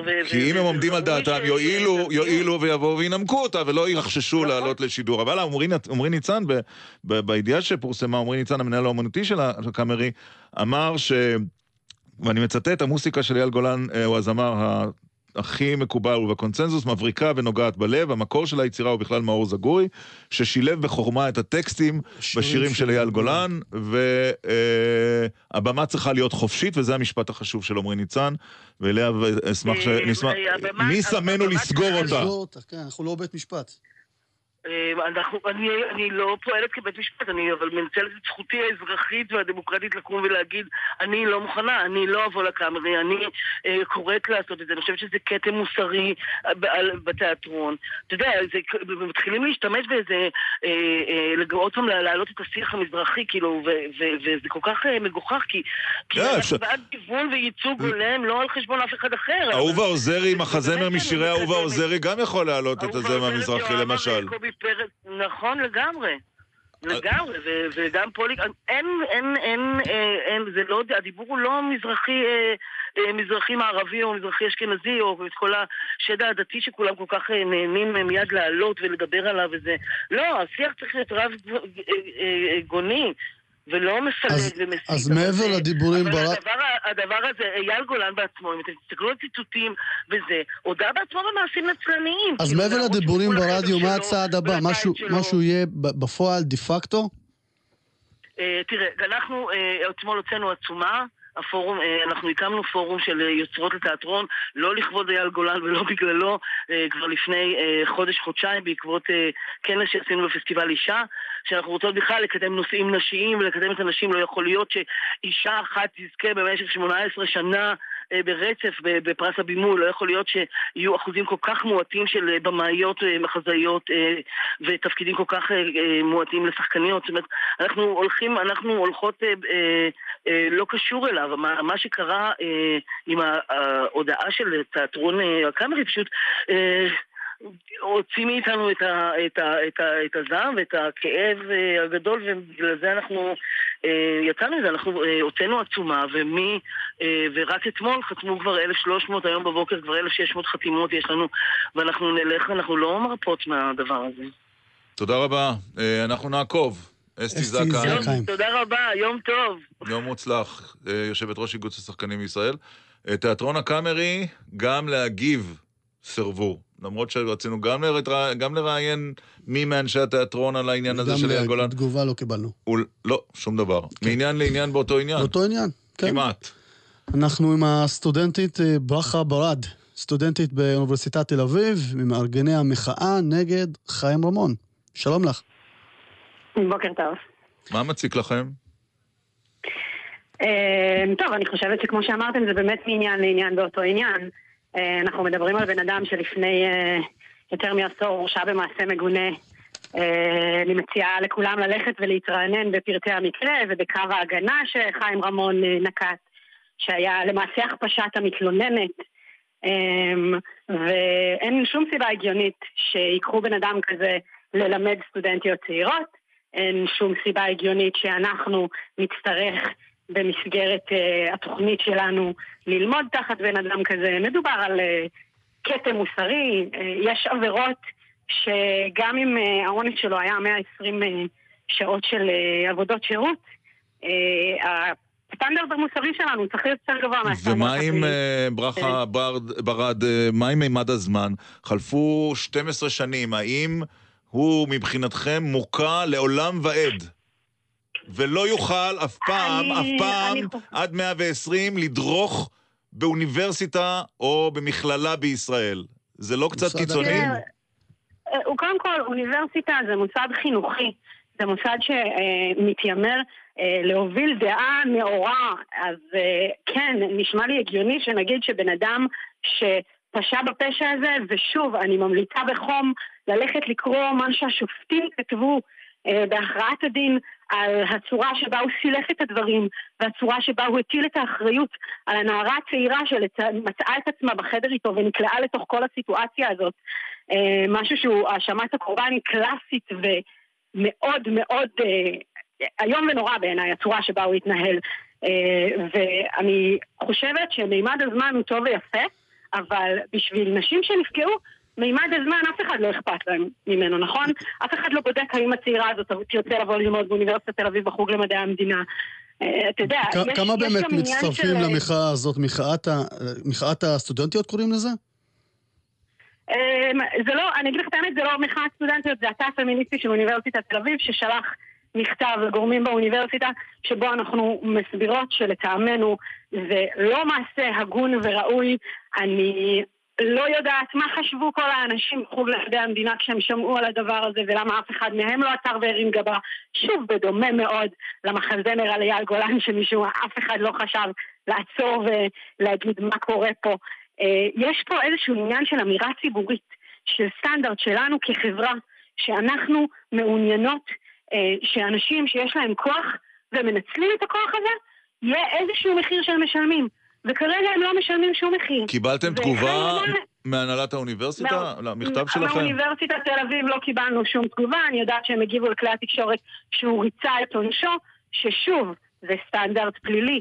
אנחנו מציבות סטנדרט מוסרי יותר גבוה. אנחנו מעוניינות שאנשי ציבור יבינו שיהיה משהו שמרתיע אותם.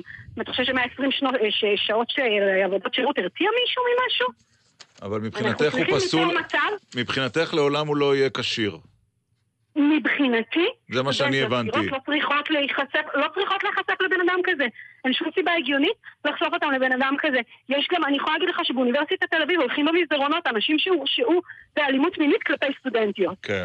וקראו לזה התנהגות בלתי הולמת ולא עבירת מין, והמירו את זה לעבירת משמעת. אוקיי. והם מסתובבים בקמפוס והסטודנטיות שלהם צריכות ללכת. יש פה עניין של לעמוד ולהגיד, נשים שנפגעו צריכות שיתמכו בהם. תודה רבה, ברכה ברד, סטודנטים באוניברסיטת תל אביב. כן, ואנחנו נקריא את התגובה של האוניברסיטה. מר רמון ריצה את עונשו ושילם את חובו. מר רמון איתנו. שלום, מר רמון. שלום למר נסר, אני שמח שאתה בתוכנית. ואני שמח שאתה שמח, בשמחתי. גם אני כאן. גם אני כאן. דקל, אותך אני כבר סובל שנים רבות. תגובתך, מר רמון. על זה נאמר חצי אמת גרועה משקר. הרי על מה היא נסמכת? אז אני אספר, על מה היא נסמכת? על פסק דין. נכון. אבל היא לא מספרת מה נאמר, באותו פסק דין, בגזר הדין. בגזר הדין נאמר, ואני פשוט מצטט, אין קלון במעשיי, אין בו כדי להעיד שהסכינן בעבריין מין שדבק בו דפוס עברייני. אבל זה עוד כלום, לעומת מה שבית המשפט העליון... אבל הוא גם קבע שאין מדובר בנשיקה תמימה. על הלחי או על המצח? לא, 100%, אבל הם קוראים לי עבריין מין. ובית משפט קובע את זה. אחר כך בית המשפט העליון, הם מדברים על המוסר שלי, אז הם אומרים, בית המשפט העליון השופט פרוקצ'ה קבע כשל נקודתי שאינו משקף דופי מוסרי מובנה. ויותר מזה, שופטת ארבל קבע שאין לראות בי עבריין מין. זה מה שבתי המשפט קבעו, אבל זה לא מחייב אותם, רק קטע קטן שהוא פסק דין, זה מה שמעניין. לפני 12 שנה באו, וזה מה שקבעו, ולקרוא לי עבריין מין, בניגוד לבית המשפט שאותו הם כן מקבלים, השלום, ובניגוד לבית משפט העליון, זה נקרא חצי אמת, ולכן... אבל היא גם אמרה שרדפת את המתלוננת ופגעת בה לאחר... הכל בסדר, אני מסכים, אבל אותו בית משפט קבע בדיוק שאין הסכינן בעבריין מין, והוא קבע, אני לא אצטט לך את כל גזר הדין, והוא קבע שאני רשאי לחזור לפעילות ציבורית. וחזרת גם. כולל, ודאי, וחזרתי על פי הפסק דין הזה, וחזרתי להיות משנה לראש הממשלה, וחזרתי להיות חבר הכנסת. תיארת לעצמך, מר רמון, שהפרשה הזאת תרדוף אחריך כל כך הרבה שנים? תיארת לעצמך? לא, אני לא רודפת אחריי, זה קבוצה קיצונית פמיניסטית, מנסה להפעיל טרור מילולי ולחץ ושאני אקנה. אני חושב שמוצאים שם רע לפמיניזם. אני הייתי בין חברי הכנסת הבולטים שהעבירו את החוק להטרדה מינית. כל חיי לא הושמתי אפילו בהטרדה מינית. כולם קבעו שזה היה קשר נקודתי, אני לא רוצה להיכנס לכל מה שהיה מסביב למשפט, שהפרקליטות הודתה שאלים הראיות שיכלו לעזור לי בהגנה, ושהתובעת קבעה שבמקרה שלי כל האמצעים היו קשרים, ואני יכול להוסיף כהנה וכהנה, שזה לא היה קשור בכלל לעצם המעשה. והיועץ המשפטי קבע, אם רק הייתי מתנצל, הכל היה בסדר, וזה לא היה ברע, זה לא היה כלום. אבל זה לא חשוב. חשוב שבן אדם שכל חייו לא דבק בו רבב, ואתה יודע את זה. ועד המקרה הזה לפני 12. אבל פה כן דבק רבב. ומאז לא דבק ברבב. אוקיי. אני חושב שיש פרופורציות, ואסור להיכנע לזה. האוניברסיטה הגיבה על זה באוזניך? דיברת עם מישהו מהאוניברסיטה? ודאי, הם כתבו, יוסי שיין, שהוא פרופסור יוסי שיין, כתב מכתב מאוד נוקב אליהם, והם פנו אליי, הם ביקשו שאני ארצה. הרי הם רוצים לכפות את דעתם על סטודנטיות אחרות. זה לא קורס חובה. בוא נראה אם יבואו סטודנטיות לקורס שלי. הן מייצגות מיעוט ורוב האנשים שאני מדבר איתם, ואתה יודע את זה. אבל תגיד... אומרים, אנחנו לא רוצים להתעסק איתם. אתה באמת הולך לתבוע אותם? אתה לא מגזים? אתה לא מגזים בתגובה שלך? תאר לך שהיו באים ואומרים עליך שאתה בעיין מין ולא יכול לשדר עם דקל. לא היית תובע? היית תובע. זה לא... אבל הוא מפורט לא עמד לדין ולא הורשע בשום דבר. 100%, אבל גם אני לא... 100%, אני במה שהורשעתי, אבל אותו בית משפט שהרשיע אותי קבע שאני לא עבריין מין. אם היו אומרים, אתה הורשעת 100%. אבל אני לא בנורק. הם קובעים שהורשעתי ואני עבריין מין. בית משפט אומר, לא, הוא לא עבריין מין. אז מי שקבע שהוא לא עבריין מין, אל תקרא לי עבריין מין, אם תקרא לי, אני אתבע אותך. אנחנו רוצים להספיק עוד נושא איתך, חיים רמון, אלא אם אתה... מתעקש לדבר רק על הנושא הזה. לא, אתה התעקשת, אני התעקשתי לדבר רק על הנושא השני, אבל מה אני אעשה? תשוב, תשוב התקשורת מהוותת. אז אם הסקינן באמת באותו קורס, אותה הרצאה, אנחנו מדברים על השם של ההרצאה הזאת, סמכות היא לא אחריות, אחריות היא לא סמכות. אתמול כתבת מאמר. על האופן שמתקבלות החלטות, באמת, וזה קשור ל... למה שקורה, למה שמתרחש, וממש שכתבת שצריך למוטט. שלטון החמאס. אפרופו סמכות ואחריות, אבל זה לא סיסמה? אני אקשב, זה לא סיסמה. אני, קודם כל, ב-2009 היא לא הייתה סיסמה, היא לא סיסמה עד היום. לא, יש החלטה לא לעשות זה. שמעתי את ראש השב"כ, לשעבר יורם כהן, שאני מאוד מעריך. איזה הבלים אלה על עניין של סיוע הומניטרי. מי שמונע וימנע כל סיוע הומניטרי זה החמאס. את מה החמאס הפציץ לפני 3 שבועות? את אורק החיים לעזה, כרם שלום. זה לא פעם ראשונה. והוא לא יאפשר. אבל מה יקרה כשימוטטו את שלטון? דאעש? מה יהיה שם? אני אגיד לך מה יקרה. אז אני אספר לך מה יקרה. מצרים, סעודיה, המפרציות, הרש"פ, כולם תובעים שהרש"פ תחזור לעזה ותהיה אחראית צבאית ואזרחית. קודם כל צריך להחליט שזה מה שרוצים, ואחר כך להחליט על דרכי הפעולה שהן מסובכות. אבל המצב כ10 שנים... אולי יש שם כאוס. החמאס... לא יהיה כאוס. יש כאוס ביהודה ושומרון? לא. הרש"פ שולטת שם. תשאל... בתקופת המעבר... תקופת המעבר, מי יודע זמן כמה ייקח? לא תהיה, תראה, המעבר הוא ש10 שנים החמאס והג'יהאד וכולם מתעללים בנו, שלוחה של איראן בדרום הארץ. תראה מה אנחנו עושים בשביל למנוע מאיראן להתבסס בסוריה ובצדק.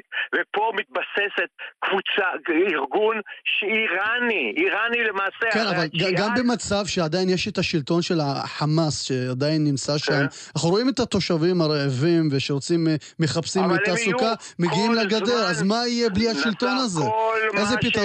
איזה פתרון אתה מציע בתקופת המעבר הזו? לא תהיה תקופת מעבר, תהיה הרשות הפלסטינית תחזור לשלוט, ישראל ומצרים וסעודיה שכולם רוצים בסילוק החמאס, ואפשר היה לסלק את החמאס לא רק כמו שאמר שטייניץ ב-2009, גם בעמוד ענן וגם בצוק איתן. רק השלטון הזה איננו, ביבי איננו רוצה לעשות את זה, לא שאי אפשר. והמצב הנוכחי שבו עולה לנו בדם, השקענו מיליארדים שיכולנו להפנות אותם לדברים דברים הרבה יותר חשובים על מנת להגד, כמו כיפת ברזל וכדומה, ולכן אין, קודם כל צריך לקבל החלטה, אפשר, מה דיבר יורם כהן, באמת אני מסיים, דיבר יורם כהן על פעולה אזורית. זו הפעולה האזורית שכולם רוצים, כי כולם רוצים להכות את איראן.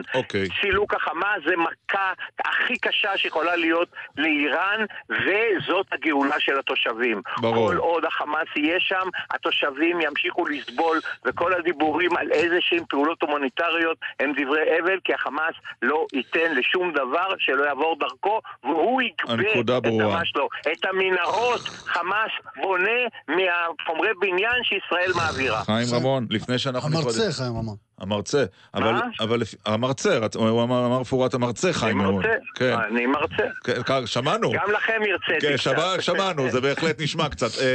לפי קצב ההופעות שלך בתקשורת לאחרונה, נדמה שאולי אתה חוזר בבחירות הבאות לאיזשהו מקום, או שזה איזשהו... אני ידעתי שאלה, לא יכולת לתת לי עוד שתי דקות לדבר על זה. לא, אני רואה שאלה... זה לכן אתה יותר בתקשורת? אין לי, אז אני אענה לך ככה, נדמה לי ענה לך ככה, יורם כהן, אין לי תוכנית אקטואלית לחזור. אקטואלית. אז אנחנו נמשיך לשאול את זה בעתיד, עד הבחירות. תמשיך לשאול, עד הבחירות תמשיך לשאול. חיים רמון, תודה רבה על השיחה הזאת. תודה רבה. אחרי החסויות והג'ינגלי. שוב טוי? טוי, נטע ברזילאי. יש כמה ציוצים... אחד כותב, אליסף כותב, איזה כיף ושונה לשמוע את פורת נסר בגלץ, קפיצה מהירה תוך שבוע ממרואיין למגיש. כן, זה באמת קבוצה... ושוב אמרנו, החלטה שלכם, לא? נכון, זה כמובן. זה גם קשור לעתיד בעניין מרואיינים אחרים. עינת כותבת בעניין רמון, נראה שקצת נסחפתן, בואו נתלה את כל הגברים בכיכר העיר ונגמור עם זה, כותבת עינת. ועוד, אין לנו כל כך הרבה זמן הבוקר לצערי לציוצים, תכף יהיה איתנו כבר, מועמד לראשות עיריית ירושלים. משה ליאון. שלום.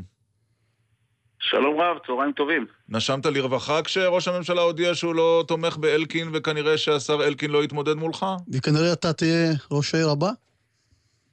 האמת שאני מצטער לומר לך, אבל לא שמעתי עד לרגע זה הודעה כזו. ועד שזה לא קורה, זה לא קורה. אני חייב לומר לך שאני באמת מברך כל מתמודד שרוצה להתמודד בירושלים. אני עובד מאוד קשה כבר 5 שנים, אתה יודע שמה שחשוב לי, באמת, הכי חשוב לי, זו ירושלים.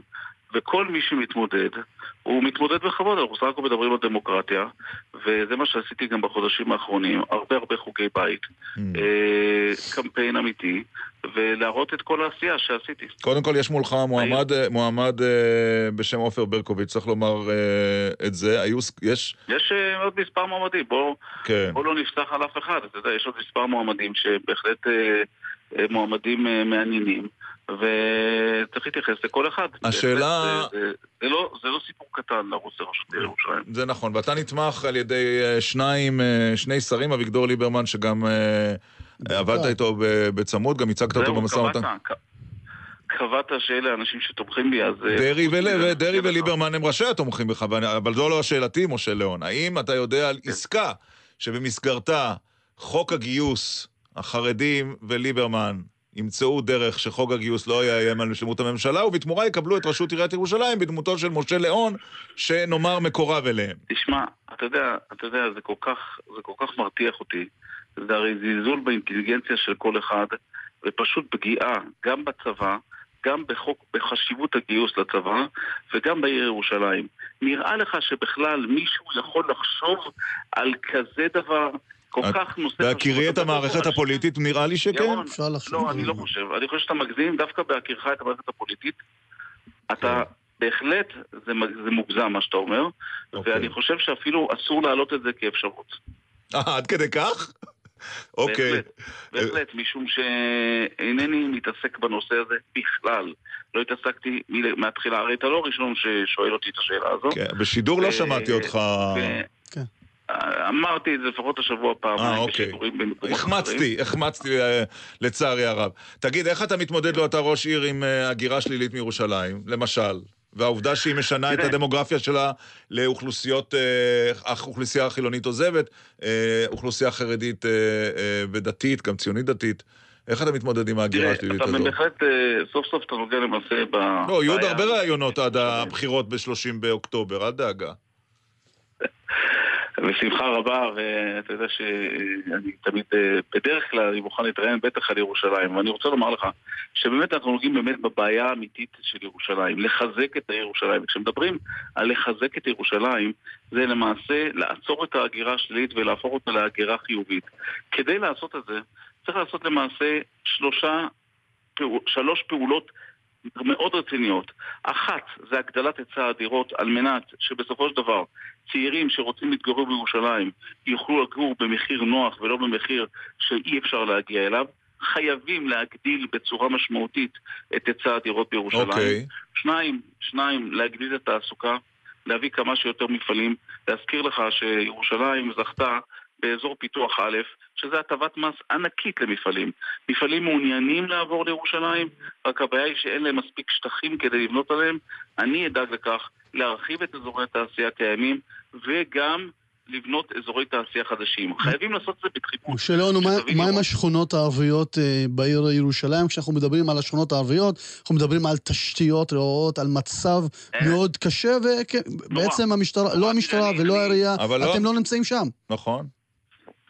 תשמע, אני בחמש שנים האחרונות, מתוכם כשלוש שנים, החזקתי את תיק המנהלים הקהילתיים, ועברתי שכונה בעיר ירושלים, והרבה הייתי בשכונות במזרח העיר. אין ספק שאתה צודק. יש פה מחדל של עשרות שנים בכל מה שקשור לתשתיות, למבנים במזרח העיר, לכבישים, למדרכות, לביוב. אתם פשוט לא מבינים את גודל הבעיה, ויש פה בעיה קשה מאוד. ואני מקווה מאוד שבעזרת הממשלה, אתה חייב פה את הממשלה. בלי הממשלה אתה לא יכול לעשות שום דבר. כן, אבל מה שלא עשתה עד היום, ספק אם אתה תחליף מדיניות בממשלה הנוכחית. תראה, קודם כל, אנחנו מדברים פה על ממשלה של עשרות שנים, לא דווקא ממשלה האחרונה, או לא ממשלת... מקובל התיקון. כן. ולכן צריך לעצור את המחדל הזה, ואני בטוח, ההפך, שדווקא הממשלה הנוכחית, שכל כך משקיעה בפריפריה, שכל כך משקיעה גם בערביי צפון הארץ, בהחלט ישקיעו מיליארדים, וחייבים להשקיע מיליארדים, זו השקעה נפרדת, שחייבים להשקיע מיליארדים תשתיות של מזרח העיר ירושלים. כמובן שבאותה נשימה אני חייב לומר לך שאתה גם צריך לטפל בכל הנושא הבנייה הבלתי חוקית שם, שזה נהפך להיות ממש מגפה, ולהסדיר את הבנייה שם, ויש הרבה עבודה לראש עיר שייכנס לתפקידו. תודה רבה. תודה רבה. אני מניח שעד 30 באוקטובר עוד ניוועד כאן. משה ליאון, מתמודד, זה רשות. כל כך קצר? זה לא היה כל כך קצר. אתה רצית משהו מאוד... כבר דיברת על מזרח ירושלים, דיברת... על התוכנית, חלק מהתוכנית לפחות. רק לומר לך דבר קטן, שתזכור שהאהבה לירושלים תנצח. טוב, זה כל המועמדים יאמרו. אתה יודע, בעניין של האהבה אין מחלוקת. דווקא כאן אני חושב שהשאלות של איך מתמודדים עם ניהול העיר הקשה והמסובכת הזאת שם, בדיוק. אבל יהיו לנו עוד הזדמנויות, יש לנו עוד כמה וכמה חודשים, תודה ששוחחת איתנו, ונחכה להודעה הרשמית של אלקין, נכון? כי אם הוא מפציע, זה כבר סיפור אחר, פתאום. לא, אני אמרתי בכל מקרה, זה לא משנה. אתה מתמודד בכל מקרה. אני מתמודד עד הסוף. אוקיי. בהצלחה. תודה. תודה רבה לכם. בהצלחה לכולם. נכון. נעבור להולנד. כן? הנה.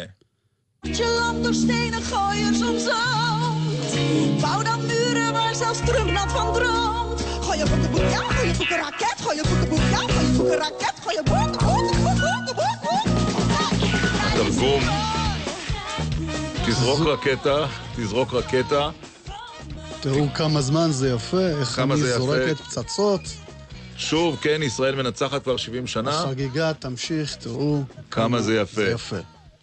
ואיתנו אביב שירון, שגריר ישראל בהולנד. שלום לך. שלום וברכה. למה התנפלת על הקומיקאית הזו? מפני שהם עברו את הגבול, אנחנו בישראל מכירים סטירה ומכירים חופש עיתונות ומכבדים את חופש הביטוי, אבל כשמישהו עובר את הגבול צריך להעמיד אותו במקום. אבל השאלה אם העובדה שאתה הגבת עליה לא גרמה לחשיפה גדולה יותר וזה פעל כבומרנג, זו השאלה.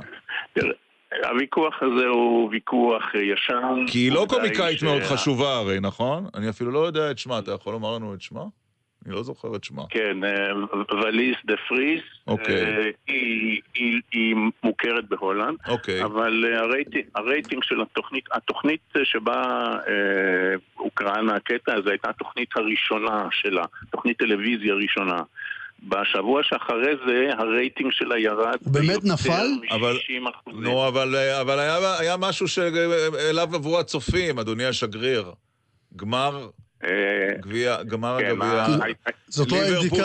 ליברפול נגד ריאל מדריד משכו יותר צופים מאשר התוכנית של הקומיקאית. זאת הייתה הסיבה. שעולה בפעם הראשונה, כפי שהוא אומר בטלוויזיה. קודם כל הייתה חפיפה רק של 15 דקות. בין המשחק לבין התוכנית שלה, אבל תמיד אפשר לומר שזה בגלל משהו אחר. אני חושב שגם המחאה שלנו פעלה את פעולתה. מה, צופים בהולנד בגלל מחאתו של שגריר ישראל החליטו שהם מדירים את עצמם מן התוכנית הזו לדעתך? לא, לא רק, אלא בגלל הרעש שהיה סביב העניין הזה. אתה יודע, זו תוכנית שיש קהל באולפן.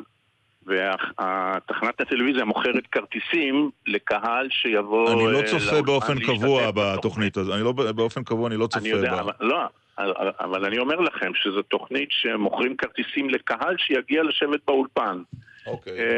הם הצליחו למכור רבע מהכרטיסים שלהם, והרבה מאוד פוסטים, אנשים כתבו להם, תמכרו את הכרטיסים שלכם בפלסטין. אז אני חושב שבכל זאת היה אפקט מסוים למחאה שלנו. וכל פעם שזמר תהיה לו סתירה אתם בקוננות? כלומר, כי בסוף, אתה יודע, הרבה פעמים מדברים בישראל על סוגיית ההסברה. השאלה אם זה יעבור לארץ גם. ארץ נודעת, ביקורת, כאילו... האם זה יגיע לכאן גם? כל מה שקשור לסתירה. הממשלה לפעמים לא אוהבת סתירה, את התפילין. כן. נכון, אני חושב שמותר לצחוק גם על מדיניות של ממשלה וגם על פוליטיקאים, אבל כשצוחקים על העובדה שאנשים נהרגים ונפצעים, וכשמערבים בצחוק או בחיוך הזה גם סממנים אנטישמיים, זה הקו... איפה ראית את הסממן האנטישמי? כי הרי לא כל ביקורת על ישראל היא אנטישמית. אכן כן, אבל כשמגנים אותנו ומקימים ועדות חקירה במועצה לזכויות אדם, והגברת בתוכנית אומרת שכל העולם אוכל מכף ידה של המדינה היהודית, וכשצוחקים על אוכל כשר וכשמחברים... לא ראית את ליאור שליין לאחרונה. אתה לא צופה בגב האומה, כי ליאור שליין, העניין של שומרי מצוות, אצלו על המוקד מדי שבוע. ולא רק הוא. אפשר לצחוק על שומרי מצוות, אי אפשר לצחוק על הדת. ואני חושב שפה הם עברו את הגבול, ויש הבדל עם ליאור שליין. למה אי אפשר לצחוק על הדת, אגב? כי יש גבולות, אני לא אכנס לעניין התפילין בארץ נהדרת, זה לא נושא הדיון שלנו, אבל כמי שעוסק בהסברה הרבה מאוד שנים, אני חושב שאני מכיר את הגבולות שאותם אני לא מסכים שיעברו, לא בהולנד ולא בשום מקום אחר. וכשאומרים שיש בעיה עם ההסברה הישראלית ושהדיפלומטים מסבירים, אז אמצעי התקשורת בישראל מותחים עלינו ביקורת על זה שאנחנו עושים את זה. אז גם כאן יש איזשהם... בוא נעזוב רגע את השיר. נעבור כן בעצם להסברה של מי הייתה ידוע לעליונה בעניין הסבב האחרון לכל מה שקורה בדרום, בעזה. אנחנו כמובן מתכוונים להולנד. אז גם כאן קשה לקבוע מסמרות. בשבועות הראשונים, העובדה שנהרגו ונפצעו פלסטינים רבים, זו הייתה סיבה למחאה תקשורתית, גם פוליטית, נגד ישראל, אבל בסבב האחרון של הרקטות והפצמרים של היומיים האחרונים, התגובות בעולם, גם בתקשורת וגם במערכות הפוליטיות, היו הרבה יותר חיוביות לישראל ממה שאנחנו רגילים בדרך כלל. ואתה יודע מה, המחאה כזו על תוכנית הסאטירה ההולנדית היא חלק מההצלחה הזו. אוקיי, תודה. אביב שירון, שגריר ישראל בהולנד, תודה רבה לך. כל טוב. דיברנו קודם על עוד מעט הבחירות לרשויות המקומיות, מועמדות ערביות, פורת נסר, יש? אין היום ראש רשות ערבית אישה, נכון? נכון, אין, זה מתחיל לבצבץ, מתחילים לראות את זה. התמודדו בעבר? תשמע, ברשות הפלסטינית יש 2. אצלנו כאן בישראל עדיין. התמודדו בעבר, אבל מה שאנחנו רואים זה באחד היישובים בוואדי יארה, יש שם 3 מתמודדות מתוך, אני חושב... 3 על אותה רשות או 3 רשויות שונות? על אותה רשות, כפר קרא, מתוך 21 מתמודדים. אני לא אצליח להגיע למבטא הזה. כפר קרא. אוקיי. ועכשיו אנחנו נגיד שלום, מרחבה לברווין עזב מחמיד, אהלן ביקי. אהלן. איך ההתמודדות? בטח לא קל. העובדה שאת אישה היא גורם מסייע או גורם מכשיל? אני צריכה להיות דווקא גורם מסייע, לא גורם מכשיל. לא, זה ברור, השאלה היא מה את מרגישה בקמפיין, שהעובדה שאת מועמדת, זה מקל ואומרים הגיע הזמן או להפך לא הגיע הזמן? דווקא בבחירות בחברה הערבית הסיפור קצת מורכב שם. זה לא רק נשים מועמדות או בעצם מעמד הנשים דווקא ברשויות מקומיות, לא, אלא השליטה, או בוא נגדיר את זה, אין שם תרבות דמוקרטית בכלל. השליטה שם, או הקוד שהוא בכלל שולט בחברה הערבית, הוא החמולה והמשפחה. קוד החמולה והמשפחה והשליטה שלו בכלל על כל המערך הבחירות. הניסיון שלי, בעצם המתמודדות שלי והכניסה שלי לבחירות והניסיון שלי הפעם באמת לשבור את הקרח הזה, זה בא ממקום לשבור את הקוד הזה, את הקוד שהפך להיות קוד תרבותי. שליטה של החמולות והמשפחות על המערך הבחירות, דווקא ושולטים במועצה. עד כדי כך, שלפעמים אנחנו לא מוצאים לנו מקום. נכון שאנחנו רואים את הדוגמה הזאת של 3 נשים מתמודדות, אנחנו רואים גם שיש פורום שתומך ומנסה להאיץ את זה יותר ויותר. עד כמה את חושבת שבאמת הגיע הזמן, ויכול להיות שככל הנראה אנחנו נראה ראשת עיר או מועצה מקומית? תראה, למרות שזה תהליך מאוד מורכב ומאוד קשה, אבל אני מקווה שאנחנו לפחות נזיז את העניינים ונגיע למקום באמת שאנחנו נהיה במקום ברעמד או במקום ההשפעה, במקום קבלת החלטות, ונהיה דווקא עם כל כזה... החברה הערבית מוכנה לקבל ראש מועצה אישה? כמו שהיא קיבלה עכשיו מנהלת בית ספר ומנהלת חברה ומנהלת פרויקט וחברת הכנסת, היא גם תקבל אישה שהיא בכלל. אבל יש הבדל, אגב, יש הבדל. הרבה יותר קל ללכת על הכנסת ויצביעו ותקבל דווקא קולות מתמיכה ארצית, מתמיכה מכל מיני דווקא כפרים וכל מיני ערים. כן. יותר קשה דווקא במועצה המקומית, היא שם השליטה והקוד החברתי ששולט זה הקוד של החמולות במשפחה, וצריך לשבור את זה. זה התהליך הראשון שאנחנו הולכות לעשות. וההתמודדות שלך לראשות המועצה היא מתוך מחשבה גם להגיע בעתיד לפוליטיקה הארצית או שלאו דווקא? כן, נכון. אני חושבת גם ללכת בעתידים. מה דעתך על חברי הכנסת הערבים שמדברים על הפלסטינים הרבה יותר מאשר מדברים על הערבים תושבי ישראל בפעילות שלהם? תראה, גם וגם, אני חושבת, אני ששמעת אותם דווקא, אני חושבת שאתם שומעים מהצד שלכם, בצד שלנו אנחנו לא שומעים, שגם מדברים על הצד ההוא, בצד השני. את רוצה מהמשותפת? לא הבנתי, שמעתי. את רוצה מהמשותפת? המשותפת... או שאני אנסח את זה אחרת, איך את מעדיפה שהמשותפת תתפרק ואז כל מפלגה תהיה בלעד חדש או שישארו כמו שהם היום? אני מעדיפה שתישאר המשותפת, אם יכולים גם באמת לעשות עבודה עוד יותר טובה ומצוינת ויעילה לחברה. ולפני שניפרד, יש לך מודל לחיקוי? מודל לחיקוי, כאילו... פוליטיקה ארצית, מישהו שאנחנו מכירים, כן? פירמה פוליטית, לא משהו. כי פשוט אני ציפיתי מכמה באמת אנשים שיעשו את העבודה שלהם כמו שצריך, ובאמת יהיו המודל החיקוי, אבל כרגע יש כמה אנשים שאפשר להגיד שהם באמת משתדלים לעשות כל מה שהם יכולים, אבל אתה יודע, גם בממשלה יש שם חתימה וחסמים ומחסומים. מעניין, תודה רבה. שוקרן לכי על הדה ליקה. תודה. אלעפו, שוקרן. גם בעין קיניה, בגולן מתמודדת מועמדת. נכון. ביישוב הדרוזי. אדם מן היישוב, אנחנו קצת באיחור, אבל הוא מחכה לנו זלמן רודרמן. נכון, שלום שלום. שלום לך. שלום ירון ושלום פורט. כמה פעמים פורט הציעו לך להניח תפילין בדוכנים האלה הפזורים ברחבי הארץ? אף פעם? לא? אוקיי.